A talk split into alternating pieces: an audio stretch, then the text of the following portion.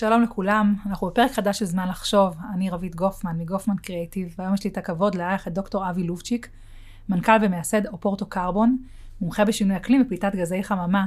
שלום אבי. שלום וברכה, צהריים טובים. צהריים טובים. אז היום יש לנו פרק סופר מעניין, סופר רלוונטי, חשוב מאוד, אני חושבת לכל מי שחשובה לו הסביבה. נדבר קצת על שינוי האקלים ולצד הפחתת פחמן, ואפילו נקנח עם קצת אופטימיות, באופן מפתיע, או שלא, נראה בהמשך. אות ונתחיל. זמן לחשוב, הפודקאסט של גופמן קריאייטיב, על השראה ומציאות. אז שלום אבי, שלום וברכה, איזה כיף שבאת אלינו. תודה לכם שהזמנתם.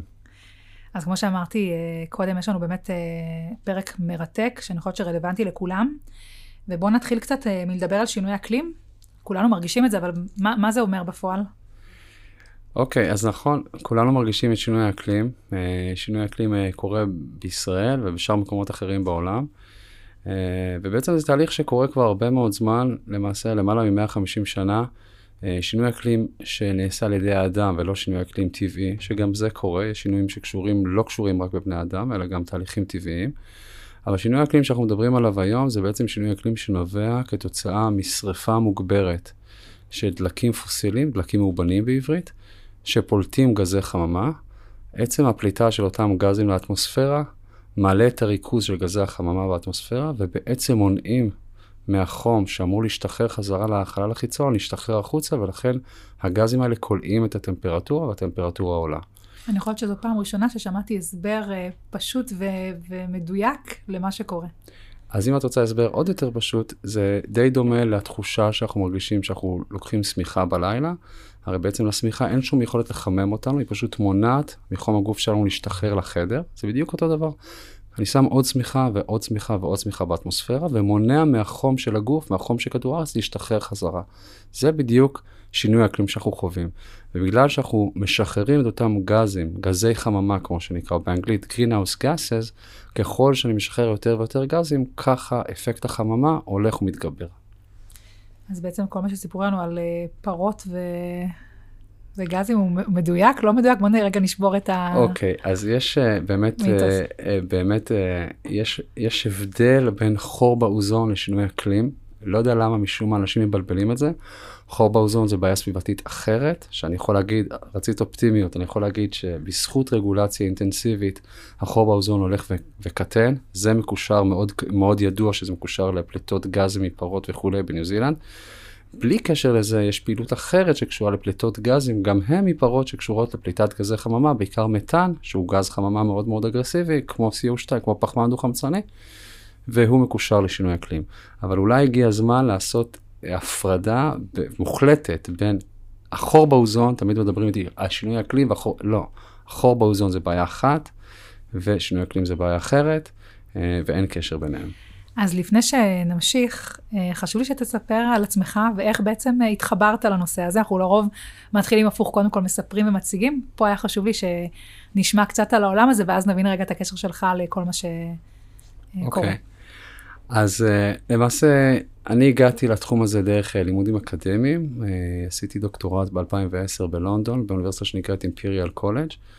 התעסקתי במודלים מתמטיים של אנרגיה מתחדשת. אה, במהלך הלימודים התעסקתי בחישובים של יכולת ייצור חשמל באנרגיה מתחדשת על סמך פרמטרים אטמוספריים כאלה ואחרים.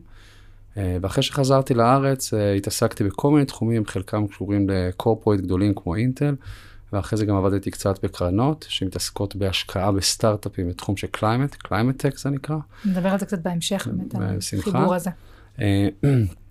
ובעצם לפני שנה וחצי הקמתי ביחד עם עוד כמה שותפים את אופורטו קרבון, שזו חברה שעוסקת במתן פתרונות סביבתיים על מנת ליצור אה, קיזוז פחמני או איזון פחמני בין חברות שמפחיתות לבין חבר, חברות שרוצות להפחית פליטות גזי חממה. אז עוד מעט נדבר קצת על מה באמת עושה אופורטו קרבון, אבל אה, לפני כן אה, דיברנו על שינוי אקלים ודיברנו על מגמה עולמית, 150 שנה, אותי זה מאוד הפתיע, אני חייבת לומר. הייתי בטוחה שהשינוי המהותי אה, קורה ב... בעשרות שנים האחרונות. אה, אבל אני כן רוצה לשאול אותך על ישראל ביחס לעולם, מגמה עולמית, איפה אנחנו נמצאים בכל השינוי הזה?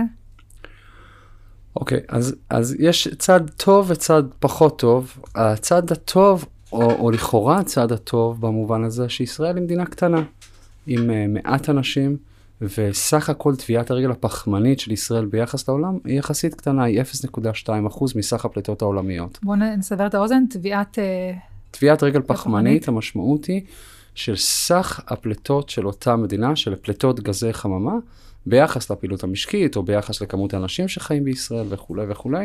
בישראל היום בערך הממוצע הוא 80 מיליון טון CO2, או 80 מיליון טון פחמן דו-חמצני, שנפלט לאטמוספירה כל שנה, פחות או יותר. זה מיוחס, אם, אם אנחנו ניקח את זה במספרים בגרוסו מודו, בערך עשרה. זה ביחס לשטח, לאוכלוסייה, איך מודדים לא את ה... לא לשטח, ביחס לפעילות. אם נגיד כמות האנשים שיש לי, כמות הנסיעות, כמות החשמל שאני צורך. יש איזשהו שכלול של נתונים שבסוף uh, מוביל... כן, עושים חישוב, בערך, בממוצע, אני לא רוצה להיכנס לזה, אבל בערך 80 מיליון טון בשנה פליטות CO2 בישראל. ואם אנחנו 8 מיליון תושבים, אז זה בערך 10 מיליון, 10, אה, 10 אה, טון של פליטות CO2 פר בן אדם. זה פחות או יותר הפליטות שלנו. אני כבן אדם אינדיבידואל, שיש לי ילדים, שאני נוסע עם אוטו, שאני טס לחו"ל, שאני קונה מצרכים, מהוות 10 טון פליטות בשנה, וסך כל האנשים בישראל מהווים 80 מיליון טון פליטות גזי חממה בשנה. אז, אז בצד הזה ישראל היא יחסית פולטת מעט, אבל אם אני מסתכל על הרגולציה בישראל, אם אני מסתכל על ההתמודדות של הפוליטיקה אל מול השינויים בישראל, אם אני מסתכל על אכיפה, אם אני מדבר על carbon taxing או על מיסוי פחמן, אם אני מדבר על חוק אקלים, או דברים כאלה שעדיין לא קורים בישראל ביחס למדינות אחרות בעולם, אז זה החלק הפחות טוב. ישראל בהחלט אה, קצת אה, נגררת מאחור, או, או אפילו הייתי אומר כמה שנים אחורי האיחוד האירופי בוודאי, וגם אחורי ארה"ב וקנדה, בכל מה שקשור לאכיפה וכתיבת מדיניות מתקדמת בנושא, בנושא פליטות גזי חממה. אני יכולה לספר מהניסיון המקצועי שלי, שאני אה, מלווה חברות, אני רואה באמת את הטייטל של ESG, שאנחנו מאזכרים. אה, עוד מעט נדבר על זה, על, על מה זה אומר, אבל יש, זאת אומרת, היום, אני יכולה לראות חברות שבאמת זה חלק מהאחריות התאגידית שלנו, נושא של קיימות, של אה, הפחתה בפליטת אה, פחמן, מקווה שאני אומרת את זה נכון. אה, אבל אני כן רואה איזשהו קו מגמה, זאת אומרת, אני רואה איזשהו שיח מאוד גדול סביב זה שלא היה, אם אני אפילו לוקחת חמש שנים אחורה. אני רואה איזשהו שינוי שבעיניים שלי מרגיש לי מאוד מהותי. אני במאה אחוז מסכים איתך, יש שינוי, אני יכול להגיד לך שאני נפגש עם חברות היום, ב-2023. לא רק. הייטק, לא גם קמעונאות. לא, לא, לא, לא רק הייטק, היום, היום נפגשתי בבוקר עם חברה קבלנית, ולאו דווקא הייטק, וחברה מסוג כזה או מסוג אחר. השיח הזה של קיימות, כמו שאת אומרת, או דוחות ESG, או הסתכלות על, כן. על קיימות, הוא לגמרי שיח שכבר קיים על השולחן, אני רואה דירקטוריונים שמדברים על זה, גם בנקים, גם חברות פרטיות. כלומר, השיח הזה קיים. בוא נשים רגע את זה על השולחן, גם מחו... חברות בורסאיות מחויבות ב... אה, תכף נדבר שנייה אחת על מה מחויבות ומה לא, זה לא לגמרי מדויק, אבל אני אגיד שהשיח הזה קיים, ואת אומרת ביחס לפני חמש שנים, לפני חמש שנים זה, זה, זה דור בעולם שלנו, כי העולם הזה מתקדם מאוד ומשתנה, ובהחלט אנחנו רואים יותר שיח ויותר מודעות ויותר התעסקות עם הדבר הזה, אבל אם אנחנו מסתכלים על מה שקורה באירופה, אנחנו מסתכלים על מה שקורה בקליפורניה, אם מסתכלים על מה שקורה בקנדה, אנחנו uh, שנות דור אחורה, וואו. Uh, גם בהסתכלות שלנו כאזרחים על הבעיות הסביבתיות, ואם אנחנו מוכנים לשלם יותר על פתרונות סביבתיים. לדוגמה, אני, אני רק אתן תכף דוגמה, האם, האם את כמישהו שקונה עכשיו דירה שגם ככה דירות בישראל יקרות, מוכנה לשלם עוד 15% יותר כדי שהדירה שקנית תהיה בנויה מחומרים מתמחזרים, או בנייה ירוקה? האם אנחנו מוכנים לקנות רכב שהוא פחות מזהם אבל הוא עולה לנו יותר? האם אנחנו מוכנים לוותר על טיסות כי אנחנו יודעים שטיסות מזהמות? כלומר, כאזרחים, כאינדיבידואלים, אנחנו עדיין לא מה שקורה במקומות אחרים בעולם, בטח מתקדמים המערביים.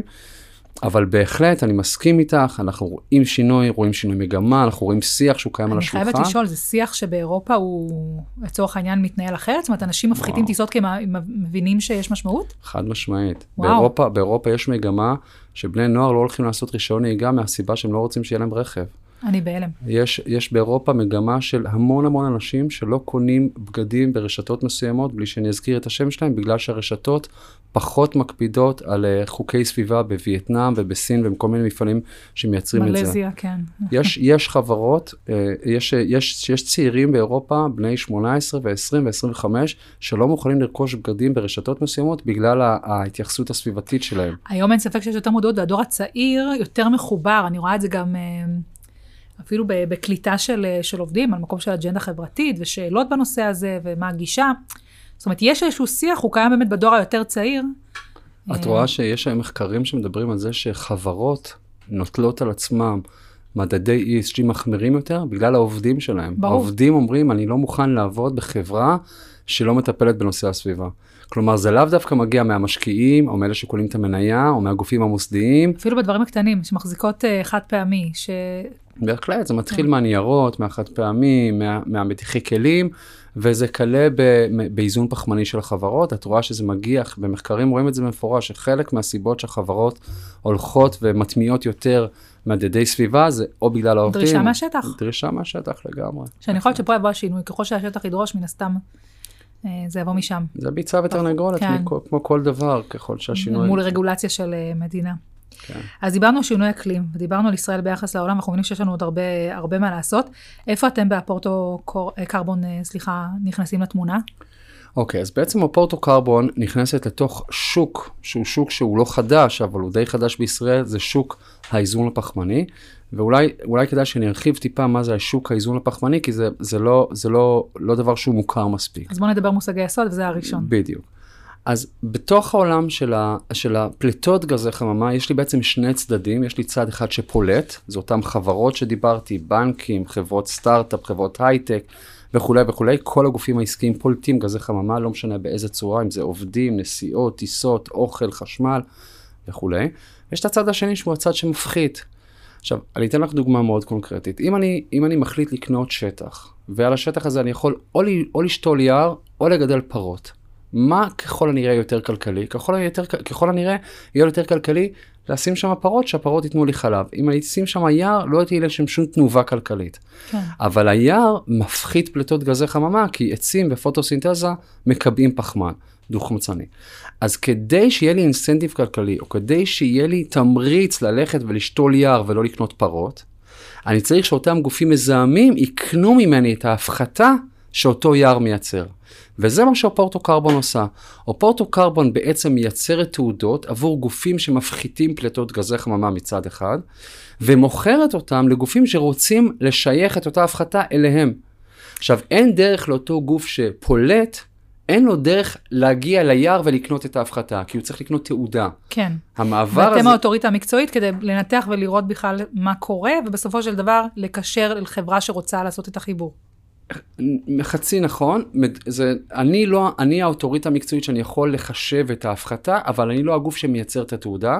אוקיי. כלומר, יש גופים בינלאומיים עם מנגנונים ופרוטוקולים בינלאומיים שהם מייצרים את המושג הזה שנקרא carbon certificate, או בעברית תעודות פחמן, תעודות הפחתה.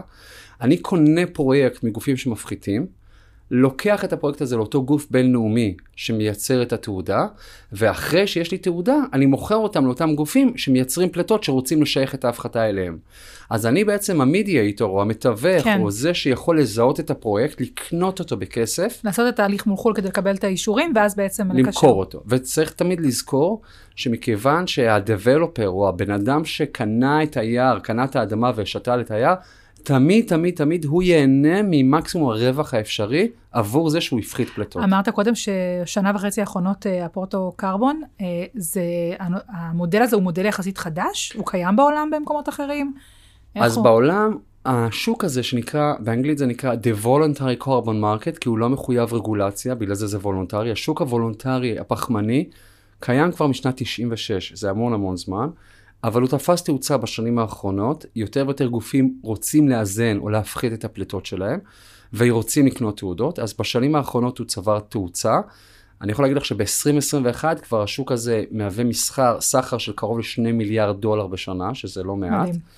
Uh, והוא תופס תאוצה. אנחנו בישראל כבר קיימים שנה וחצי, בזמן הזה רכשנו לא מעט פרויקטים, יש לנו קרוב לחצי מיליון טון של CO2 שהפחתנו, וואו. ואנחנו הצלנו את התעודות, וגופים ישראלים או בינלאומיים קונים מאיתנו את ההפחתה. זאת אומרת שאם אני שואלת אה, למה חברות בעצם צריכות להתעסק בנושא הזה, הפוטנציאל, אם אני... ה- ה- הסיבה, מחדדת? יש קשת רחבה של סיבות למה גוף רוצה להפחית פליטות. או בגלל שהלקוחות שלו דורשים את זה, או בגלל שהעובדים שלו דורשים את זה, או שבגלל שהגופים המוסדיים לא קולים את המניה שלו בגלל שהוא לא מציג מעניין. מדדים של הפחתת פליטות. אני יכול להגיד לך שהנסדק, או S&P 500, שזה מדד, כן, כן. S&P 500, הגדיר שחברות שלא יאזנו את עצמן פחמנית עד 2040 לא יוכלו להימדד ב-S&P 500. עכשיו, זה מדהים. לא גוף רגולטורי, S&P 500 הוא לא המשרד להגנת הסביבה. עדיין זו אג'נדה מאוד... אה, נכון, אז, אז, מכובדת. אז אותה חברה שנסחרת ב-S&P 500, זה יכול להיות אינטל או IBM או SolarEdge או לא משנה מה, אומרת, רגע, אני רוצה להישאר במדד הזה, זה מדד מאוד יוקרתי, אני חייבת לבנות תוכנית של הפחתת פליטות עד 2040. אז יש קשת רחבה של סיבות, וככל שהסיבות האלה הולכות ומתווספות, ככה הרצון שלהם לאזן את עצמם פחמנית אה, הולך וגובר. אני רק חייב לתת אבל מילה אחת קטנה, כי לא, לא הרחבנו בזה, זה חשוב מאוד להסביר. או פורטו קרבון או כל גוף אחר שמתעסק בתחום הזה, לא ימכור תעודה פחמנית לגוף שלא מנסה להתאזן קודם כל פנימית. כלומר, אני לא רוצה למכור תעודה לגוף ש... אוקיי, יגיד, אני, מז- אני פולט מיליון טון, אני אקנה מיליון תעודות, ושלום על ישראל, אני אמשיך לעשות ביזנס as usual. זה לא המצב, אני, אני מוכר תעודות אך ורק לגופים שעושים התייעלות פנימית, כלומר, מעודדים את העובדים שלהם לעבור לרכב חשמלי, מפחיתים טיסות, רק אחרי שמנצלים את סך המשאבים הפנימיים שלהם והגיעו למקסימום, רק אז את, ה, את התוספת, את החלק הנוסף שאת זה הם לא יכולים לאזן, רק את זה אני מוכר. אני לעולם לא אמכור 100% מהפליטות של אותו גוף באמצעות אופסט, באמצעות תעודות. אז אני רגע עוברת לצד השני, ואני אומרת כצרכנית, אזרחית, you name it, מה אנחנו יכולים לעשות כדי בעצם אה, לתרום לנושא הזה. בוא נדבר קצת על דוגמאות אה, פשוטות שכל אחד מאיתנו יכול ליישם ביום-יום שלו. וואו, אז זה תלוי בין כמה הבן אדם. הדבר הכי טוב שבן אדם כאינדיבידואל, אני תמיד מעביר את זה לסטודנטים שלי, ואני מדבר על זה הרבה מאוד בהרצאות, הדבר הכי טוב שבן אדם יכול לעשות ברמה האינדיבידואלית, לא ברמה הרגולטורית, לעולם, זה אומרים את זה באנגלית, do not have another child.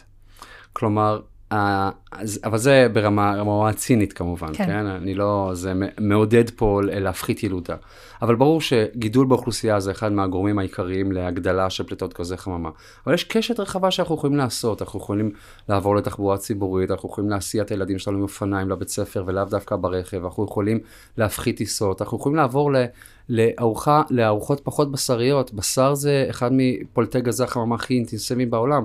מספיק שיום בשבוע, לא כל השבוע, מספיק שיום בשבוע עוברים ל, ל, ל, למזון צמחוני. מאנדיי מיטלס. מיטלס מנדי, זו דוגמה. דוגמה נהדרת. אנחנו באינטל הכנסנו מיטלס מנדי לפני הרבה שנים כדי להפחית את הפליטות גזי חממה.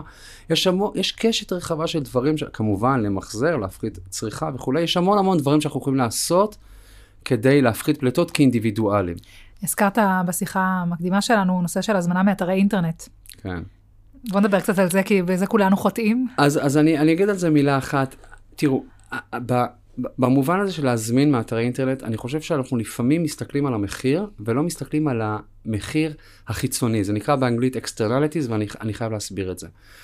כל מוצר שאנחנו צורכים, יש לו טביעת רגל פחמנית. יש לו בעצם עלויות חיצוניות. כלומר, אם אני קונה חולצה והיא עולה לי 30 שקל, אז אני משלם עבור חומר הגלם ועבור עלות השילוח.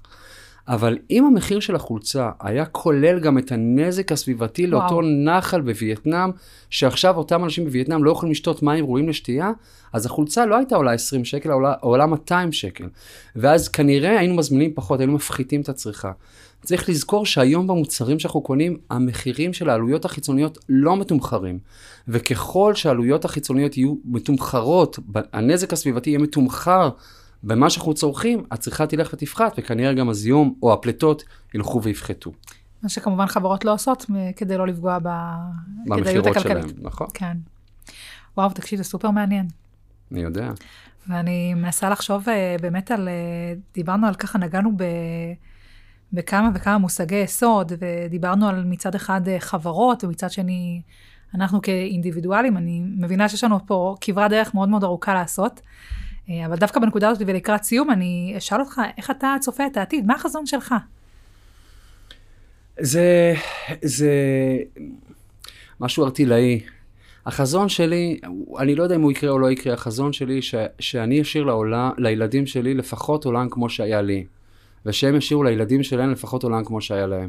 אני כבר לא בטוח שזה יקרה, למרות שאני לא בן אדם פסימי מטבעי, אני בן אדם מאוד מאוד אופטימי, אבל יכול להיות שיש תהליכים שכבר לא נוכל להחזיר אחורה. אבל אני בהחלט חושב שצריך רתימה של גם של הסקטור העסקי, גם של הרגולציה, גם של האינדיבידואלים, שכולם ביחד להבין שיש פה בעיה אמיתית שחייבים להתמודד איתה. וההתמודדות היא קשה והיא ארוכה. וצריך לשנס מותניים ולהיכנס מתחת לאלונקה, כמו שאומרים אצלנו בצבא, ולהבין שזו התמודדות של כולם. גם הרגולציה צריכה להתקשח ולהיות יותר, יותר עם שיניים, כמו שקורה באירופה. גם המגזר העסקי צריך להבין שהוא לא יכול להמשיך להרוויח ולהרוויח ולהרוויח, אלא גם כן להכניס לבפנים את הנזק הסביבתי מהרווחים שלו. וגם אנחנו כאינדיבידואלים יכולים לעשות קשת רחבה של דברים, כמו שאמרנו, כדי להפחית את פליטות גזי החממה. אז מה אני יכול לאחל ברמה הרטילאית, אני לא יודע. אני יודע שככל שהכוחות האלה ילכו ויתחברו ביחד, אני חושב, או אני מקווה להאמין, שהעולם שנשאיר לילדים שלנו יהיה טוב לפחות כמו שהיה לנו. אני בנקודה הזו אצטרף ואומר שאני דווקא אופטימית. אני אופטימית כי אני רואה, אני אמנם גר בתל אביב, ואולי זה לא uh, משליך על כל מה שקורה uh, ביתר החלקים בארץ, אבל אני רואה מגיל מאוד קטן מודעות מאוד גבוהה. אני רואה מה קורה בבתי ספר, וזה ממש מחמם את הלב. המקום הזה של איסוף אה, בקבוקים, ומחזור, ובכלל אה, סדנאות של, אה, אה, של ספורט ואורח חיים בריא, והפחתה ויותר אופניים, ויש איזשהו שיח שלא היה בדור שלנו. לא כן. היה, לא היה. נכון. והיום כשאני רואה את זה, אני אומרת, וואלה, קורה פה משהו. אז אמנם אנחנו רחוקים שנות אור מאירופה, אבל אני גם יודעת שאנחנו ישראלים אוהבים לשנס מותניים, ואנחנו מדביקים פערים מאוד מהר אם אנחנו רוצים. ואנחנו, ויש לנו דעה על כל דבר, אני חושבת שזה נושא שכולם יסכימו לגביו, או לפחות רוב ה... רוב האוכלוסייה, אז אני אופטימית. אה, אני לא ארוס לך את האופטימיות. אל תהרוס. בסדר, נשאיר את זה ככה, למרות שצריך לזכור כן. שיש מיליארד איש בעולם. שהם על רגע לפני החשיפה לעולם הכלכלי, פתאום יש להם מים ראויים לשתייה, שהם רוצים להגדיל את הפליטות שלהם, הם רוצים לחיות חיים יותר נוחים, הם רוצים שיהיה להם מיקרוגל בבית, הם רוצים שיהיה להם רכב פרטי, ופתאום אותם, את האנשים האלה צריך עכשיו לעצור ולהגיד להם, רגע, שנייה, העולם מתחמם, אל תעשו. רצים מהר מדי, כן. כן, אז, אז, אז תל אביב זה נחמד, אבל זה מיקרו-קוסמוס. לגמרי, זה, אמרתי, זה... אני בטוחה. אבל אני, אני, אני מצטרף לאופטימיות, הדור הצעיר הוא זה שיוביל את השינוי, ו, ואיך אמר ברק אובמה, אנחנו הדור הראשון שחוזה בשינוי אקלים, ואנחנו הדור האחרון שיש לו מה לעשות בעניין. כלומר, זה הזמן לקחת, אקש, לקחת פעילות ולהתקדם קדימה. מדהים. אז בנקודה הזו, ועם הציטוט המדהים הזה, אני אגיד לך תודה, דוקטור אבי לובצ'יק, מנכ"ל ומייסד הפורטו קורבון, הפורטו קורבון, אני אומרת את זה נכון? לא. או פורטו קרבון. או פורטו קרבון, סליחה. מומחה בשינוי אקלים ופליטות גזי חממה. לי היה פרק מרתק, אני מקווה שגם uh, למי שהאזין לנו. ואני uh, אוסיף ואומר שכל הפרקים של זמן לחשוב uh, נמצאים בפלטפורמת התוכן שלנו, web2info.co.il, וכמובן זמינים להאזנה בספוטיפיי, באבל, בגוגל. אה, איפה שלא תרצו, אנחנו שם. אה, מוזמנים לחפש ולהמשיך לעקוב. תודה רבה, אבי. תודה רבה, תודה רבה.